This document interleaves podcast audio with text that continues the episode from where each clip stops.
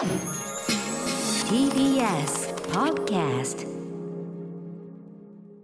生放送でお送りしている明日のカレッジ金曜日武田砂鉄ですここからはニュースエトセトラ TBS ラジオ澤田大記者と1週間のニュースについて話していきます澤田さんよろしくお願いしますこんばんはよろしくお願いします。今週の澤田大輝の動きとしては、はいツイッターから認証マークをもらったという動きがありましたねつい先ほど。つい先ほど、はい。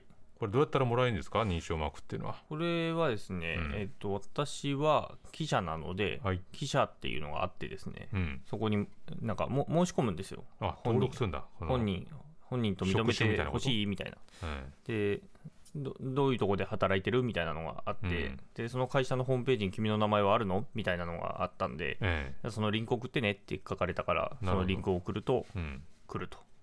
認証マークをもらうって何ももらえてない状況ってのは認証されてないの？私は。いや多分し自己申告なんじゃないですか自己申告なんだ、うん、自己申告で認証マークください。いやどうかねっていうふうに言われる可能性もあるってことですよね、そう。ええ。君は偽査鉄かもしれんってああ。自分は本物かっていうことを示さなくちゃいけない、いけないっていう。だただ逆に言うと認証マークがないと、うん。に偽査鉄が出てきた時にあっちが偽だぞって言ってもうん、信じてくれないかもしれない。可能可能性があるっていうことですねそんなことを話してる場合じゃないですよ。今週はいろいろあったんですよね。ありました。今週オールスターがありました。オールスターがありましたね。国会のオールスター戦と澤田さんが言っている予算委員会、はい。ここから行きましょうかね。はい。えー、と月曜と火曜が衆議院水曜と木曜で参議院とはい。いうことで行われましたとで野党も第1党第2党は執行部がガラッと変わったのではい。あのまあ、どういう論戦をしてくるのかっていう、やっぱ執行部変わると論戦の仕方が変わるので、うん。まあ、どういう形になるかっていうのは、ちょっと個人的に注目してたんですけども、はい。もうただ、オールスター戦始まる前から実は戦いは始まっていてですね何かというと、月曜の予算委員会が始まる直前に、えー朝だったんですけども、うん。8時台に、えー岸田総理が長岡文科大臣と、河野消費者担当大臣と葉梨法務大臣を呼んだんです、うん官邸に。で何を話したかっていうと、この日に、あの、河野さんのもとにですね、あの、霊感商法の対策とかを協議する有識者会議っていうのがあって、うん。まあ、紀藤弁護士とかですね、はい。えー元、えー国会議員の菅野、えーしおりさんとかはいはいはい。が入って、まあ、そういう議論をしてたと。で、そこの報,、報告書を出すっていううん。ことなんですね。で、どういう報告書を出すかっていうと、あの宗教法人法に基づいて、これ、統一教会、旧統一教会に対して、えー調査をしするべきであるとういうんような報告書がちょうど出されることになっていて、うん。で、その内容を踏まえて、教団に対して調査を実施するように、もう長岡大臣にこの指示をしたと。うん。予算委員会始まる前。に、なるほど。先に動くと。じゃあ始まる前にもう実はこういう形でやろうと思ってますということを言える状況にしてたと。にしたと。あいう状況で審議が始まると。あなるほど、いうことだったんですね。うん。で、あのー自民党サイドもですね、さすがにこの問題を、えー触れないわけにはいかないと。そうですね、まあ、180人ぐらい関係がある議員がいるいたうん。党ではあるが、あのもうこの問題触れざるを得ないということで、あの先頭に立った、えー萩生田さんが、はい。えー政調会長ですけども、うん。まあ、自らこういう関係がありましたということを言うとこからスタートしていくっていうところもありました。で質疑に出てきた中で、まあ、この問題を集中的にやったのはあのー宮崎正久議員という沖縄選出の議員なんですけども、はい。自民党の。うん。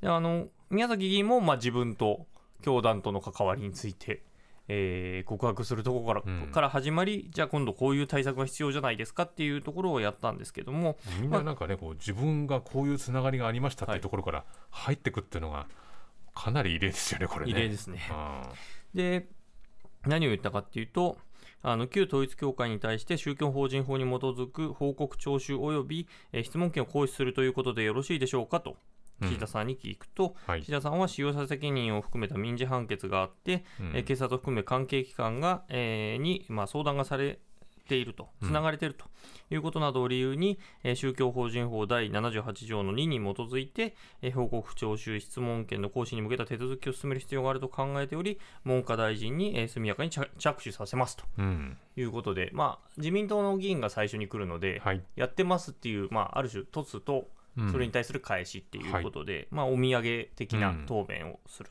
なるほどね、いうところですね。まあもうきちっと取り組んでますよと。はい、いうことをアピールすると、先手でやってますと。うん。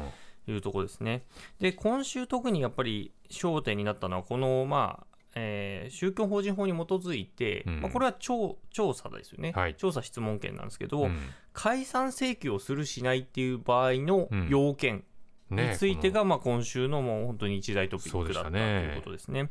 で火曜日の衆議院予算委員会の中で立憲民主党の長妻議員がまあこの問題を集中的に、えー追及したんですけどもあの解散請求は要件の一つで法令違反というものがあると。うんでその法令違反は刑事に限る刑事というのは刑事事件刑ですね。事事件ねに限るっていうふうに、あの文化庁はこれまで言ってきていると。はいで刑事事件の確定判決が統一教会の本体に出てないので、うん。えーできないとうん。いうふうに言われてると。でこれについての政府見解は変わったんですかというのを聞いたんですね。うん。でそしたら岸田総理は政府としては考え方は変えていないと。うん。つまり刑事事件あの例えば殴ったとかですね、はい。えー強要したとかですね、うん。えーそういうあとはまあ詐欺とかでもだと、あのあるとは思いますけども、まあ、そういうので、えー立件された場合のみに、うん。えーこの解散請求っていうのは出す出せるのだと。これはつまりオウム,、オウム真理教をベースにしてるんですね、はい。オウム真理教事件あの地下鉄サリンとかああいう大規模な事件を刑事事件を起こした場合に、えー請求ができるっていう形に一応立て付けはなっているので、えーということですね。あともう一件あったのは詐欺事件はい。の、えー明覚寺はい。というところが、えー詐欺事件で、えーそれも刑事事件だったので立件えーされて、それで解散命令えーあの請求っていうのが出されたと。いうことで、今までは刑事事件でしか出されてないけども、これ民事がどうかって言ったけども、それは変わってないんだと。うん。で、これに対して長妻さんは、民法が入らない、刑法じゃなくて民法が入らないとなると、うん。えー結局何年かかるんですかと。そうですよいねう苦言をしてます。で、うん。同じ日に質疑に立った共産党の宮本徹議員もですねこれ解散命令請求も運用を変えるべきだと。うん。いうふうに言ったんだけれども、えー岸岸えー岸田総理はあの法律の解釈は変わっていないというのをまあ繰り返していると。でその解宮本議員はその解釈だと質問権をいくら行使したところで、まあ、やるって言った質問権ですよね、はい。出したところで解散請求あ解散命令請求できないでしょと。うん。でこれ宗教法人法の要件には刑法に限る。刑事罰に限るとは書いてないんで、勝手な解釈への固執はやめるべきだとうん。いうふうに詰めたんだけれどもこの日は平行線。これがまあ火曜日だったわけですね、はい。しかもまあこの旧統一教会の一連の報道を見ているとその関係団体とか関連団体とか、まあその本体以外のこう周りの団体ではい。いろいろなことがありましたっていうことがたくさん出てくるわけですけど、ファイヤーウォールって言われてましたね。あそうですか、うん、本体じゃなくてその関連団体を通していろんな動きをすることによってまあ、うん。そこは一体じゃないんです。あれはあくまで関連団体であって、えもしくは友好団体って言い方を教団の側はしてましたけれども、えうん。まなので別なんですっていう言い方をしてましたよね。でそれもだから今回のこれだとこのもうその統一教会旧統一教会の本体じゃない。本体ってことにななるわけだからはい。またその関連団壁がもう体とか友好団体とかっていうふうに言えるということですよね。はい。ただまあこれがまあ火曜日の議論だったと、はい。これがまたガラッと翌日水曜の。朝一に変わります、えーうん。水曜日、えー、1番目の質疑だったのは、これ参議院に移ったんですけれども、はい。立憲民主党の小西議員が、あの民法の違反は該当しないっていう、まあ、この要するに要件に該当しないっていう政府答弁を撤回、修正する考えはありますでしょうかと質問しました。でこれに対して岸田総理は、えー行為の組織性や悪質性、継続性などが明らかとなり、宗教法人法の要件に該当すると認められる場合には、民法の不法行為も入りうるという考え方を整理したと。うん、これはも答弁を一夜にして変えたと。う変えたというかもう本当に変えちゃったって感じですはい、よね。解釈をもう変えました。うん見解、解釈、見解。でこれに対しうんて小西議員は、私も12年間国会議員をやってますけども、うん朝令暮改にも程がありますと。程があるよね。と苦言しつつも、日だもんね。はい、ただ、まあ、正しい解釈にたどり着いたということは国、えー国権の最高機関、この役割として衆議院の質疑も敬意を表したいとう、いうんことを言っていて、うんまあえー前日の質疑があったから変わった可能性があるよとうんいうことを言ってるんですね。で、これなんで急に変わったかっていうと、ええまあ、前日の質疑の後に岸田総理が関係省庁のスタッフを集めて、これもう一回再検討しろとうん指示をしたらしいんですねまあ、。だからその日にはあの共産党の宮本議員などから、まあ、その勝手な解釈をとはいす二人がぐいぐいやってたわけですね。ぐいぐいやってたとはい。うんまあ、それを受けた上で集めてこれ、はい。もう一回検討した方がいいんじゃないかと、はい、うん。で担当する、まあ、その宗教法人を、えー所管するその文科省、それからまあ文化庁の側は渋ってたんですけども、これまでの見解を変えるのに、うん。ただまあ深夜までかかって政府見解を見直したとうん。いうことですね。なるほど。まあでもかなり異例ですよねね。異例です、うん。本当に異例です、1繰り返日で変わるっていう、ねうん。しかも全力で否定してましたからね、前日はそうでね。ね。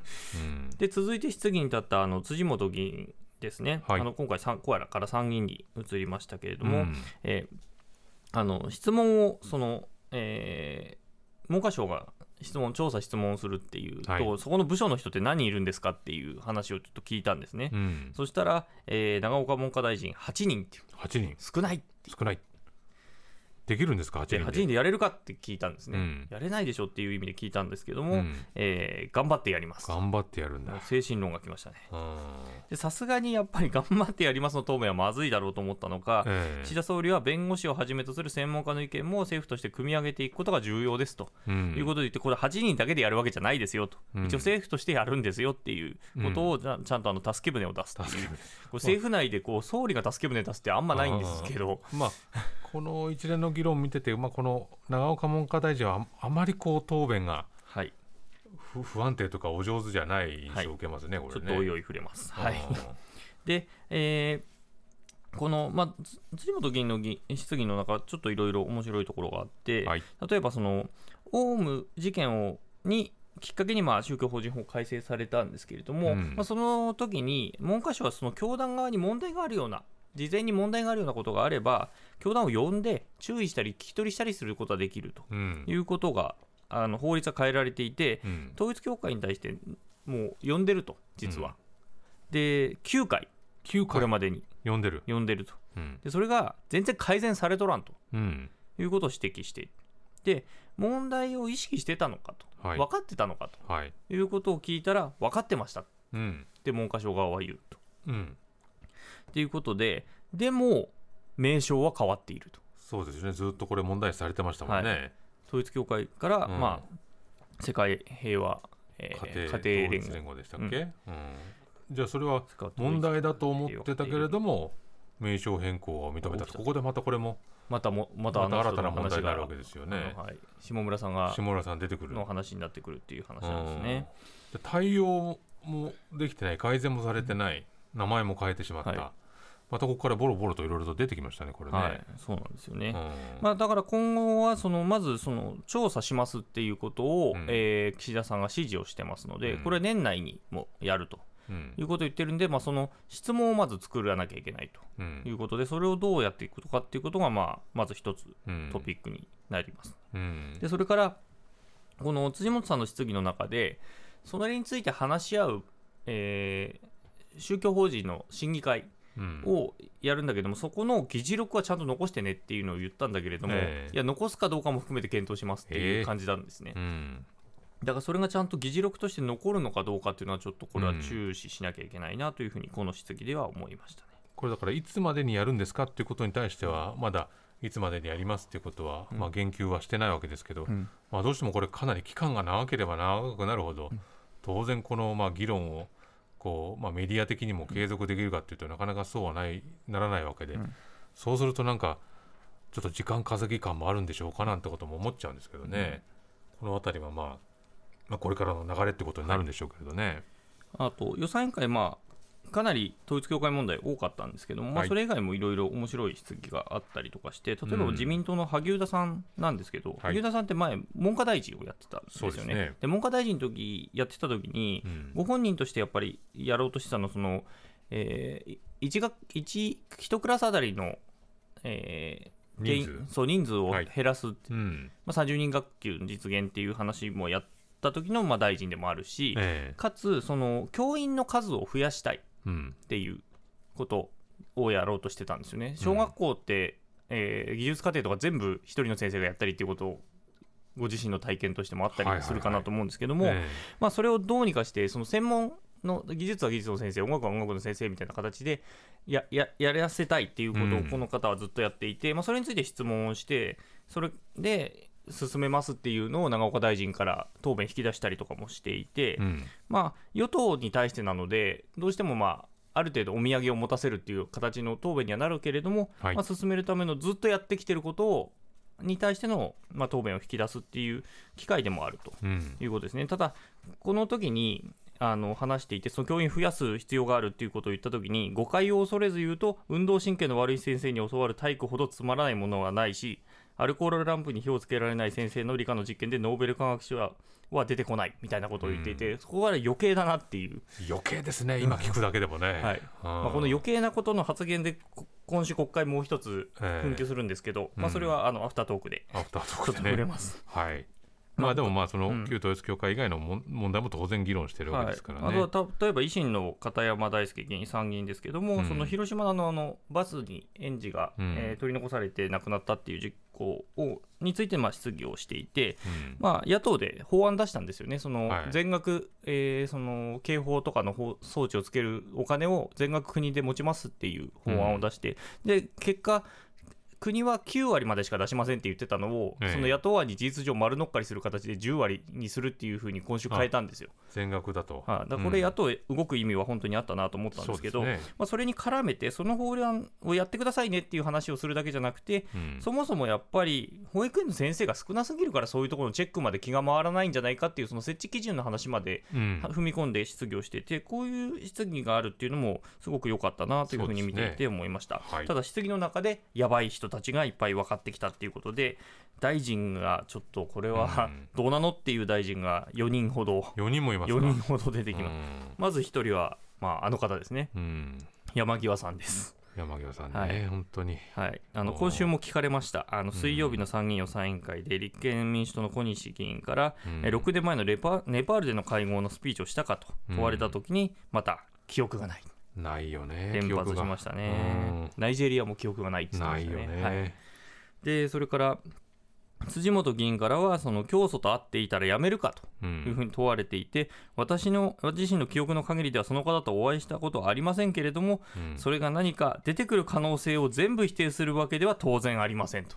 今週から山際さんちょっと告知型に変わったんですよね何か出てくるかもしれないけれどねわわからないです、うん。開き直りにも完全に取れるんですけど、うん。そしたらですねその日のうちにもうネットに出ました、すぐ出たね、えー、ハン・ハクチャ総裁との記念写真撮影写真が流出と、しかもまあいっぱいいる中の端っことかじゃなくて隣で写ってらしたからね、はい。はで今日の記者会見でこれがまあ2019年に名古屋市でえー行われた、あー写真撮影であると、そんなに前じゃないですよね。3年前だから、はい、でその時山際さん何してたかというとちょうど、うんあのアメリカの下院議長が来てて意見交換のために名古屋に行ってたんですと、うん。えーその終了後に、まあ、集合写真で撮影したのではないか、ではないかと、はい、うん、ででも覚えてない覚えてないんだ。で事務所にも資料がなくて事前に確認できなかったことは、うん。えー反省していると陳謝したんですけども、うん、記憶ないんですかって言われたらちょっとおぼつかない、ちょっとおぼつかない。おぼつかない人大臣やっちゃまずいですよね。そうですよねうん。これね。記録も記憶もない人なんですからねこの人。あー記憶も記録もなくて経済再生担当。大臣やっておぼつかない。ネパールナイジェリア覚えてない。すごいことになってきたね。でもはい。あの方はなんか堂々とお答えになるっていうのがね、はい。不思議ですよね本すごい当にねですよね。あーでもまあ山際さんだけではないと。はいいうんですね今度は寺田総務大臣ですね、うんご自身の政治団体が妻にあの家賃、うん賃料を払ってたっていう点が取り上げられました。で、まあ、追及の中で、確定申告してるでしょ。はいだそれを出せば分かるんじゃないですかっていうことを聞いたんだけれども、いや、これ、非開示情報なんでって言って拒否。拒否拒否。いやねでも本当にね先週からそのマイナンバーカードの話とか出てるけど、はねえ総務大臣これでって思っちゃいますよね、はい。なんかねあっちは隠してこっちはいろいろ出されるのかって思っちゃったりするんで。で、似たようなものが、はい。えー秋葉復興大臣です。秋葉復興大臣、はい、ご自身のやはり政治団体がうん。母親と妻に、えー事務所の賃料を払っていたと。うん。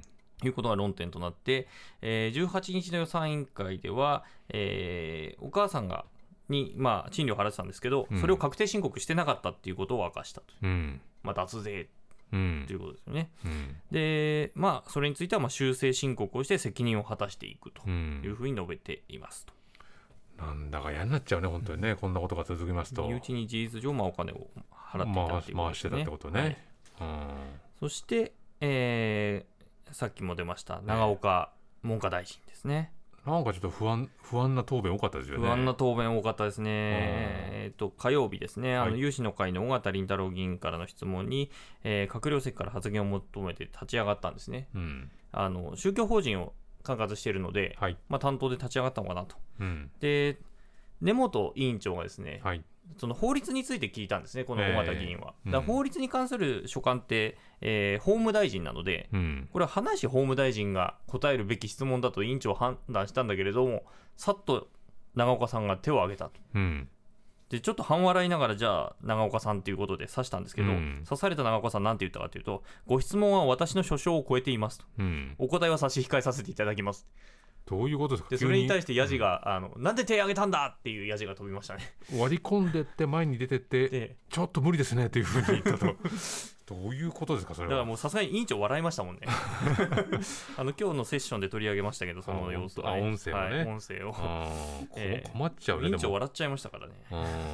うんでもなんかごご自分のやるべき仕事の範囲みたいなものもちょっとあやふやっていうことになっちゃいますもんね。で。同じ日の質疑で、うんやっぱり、えー3分間にわたってあの質問と噛み合わない答弁資料を読み続けてる。そんなことがあったんですか？でさすがにあの理事会で野党側から抗議が出たという。大丈夫ですかねそれね。はい。うん、じゃあもうあれかな？この質問に対して、えっと、この資料のここ読めばいいのかなと思って読み上げたところが、えっと、どれどれのどのことなのっていで、う。そんなね、長岡さんのすごいのは、ええそこで不安な感じじゃなくてね、堂々と読むんですよ。で、委員長が手短にって言っても、うんびくともせずに読み続けるっていう、なんなのこの山際さんといい 長岡さんといいこの堂々鈍感力堂々と突っ切るタイプっていうね鈍感力。鈍感力だけど困っちゃうね。うん大臣としてちょっと勘弁してほしいなっていう感じですけどね。まあ、あの今週木曜日にはですねやっぱり統一教会が複数の自民党議員と選挙に関して、まあ、せ政策協定を結んでたっていうような報道も出たりとかしていて、ね。これについては、まあ、岸田さんはもう一度、えーうん。確認する必要があるというふうには言ってるんだけども、そうね。再調査については否定してたりとか、うん。あとオリンピックのね、五輪不正の問題、うん。汚職の問題もまあ広がってるんで、これについては予算委員会で出てこなかったので、これも来週以降、出てくるかなというふうに思いますね。まあでも本当にね今回このまあ澤田さん曰くのオールスター戦だけれども、はい、延長戦が月曜日にあります。延長戦が月曜日にあると、まあそこでまあ今取り上げられなかった問題とかまあここで不十分だったところも出てくるかなとはい、いうことになるわけですね。澤田さんありがとうございました、はい、失礼しました。この後放送終了後には YouTube でアフタートークの配信もあります。そこでも澤田さんと話しますのでラジオでお聞きの方もぜひ終了後 YouTube ご覧になってください。以上ニュースエトセトラでした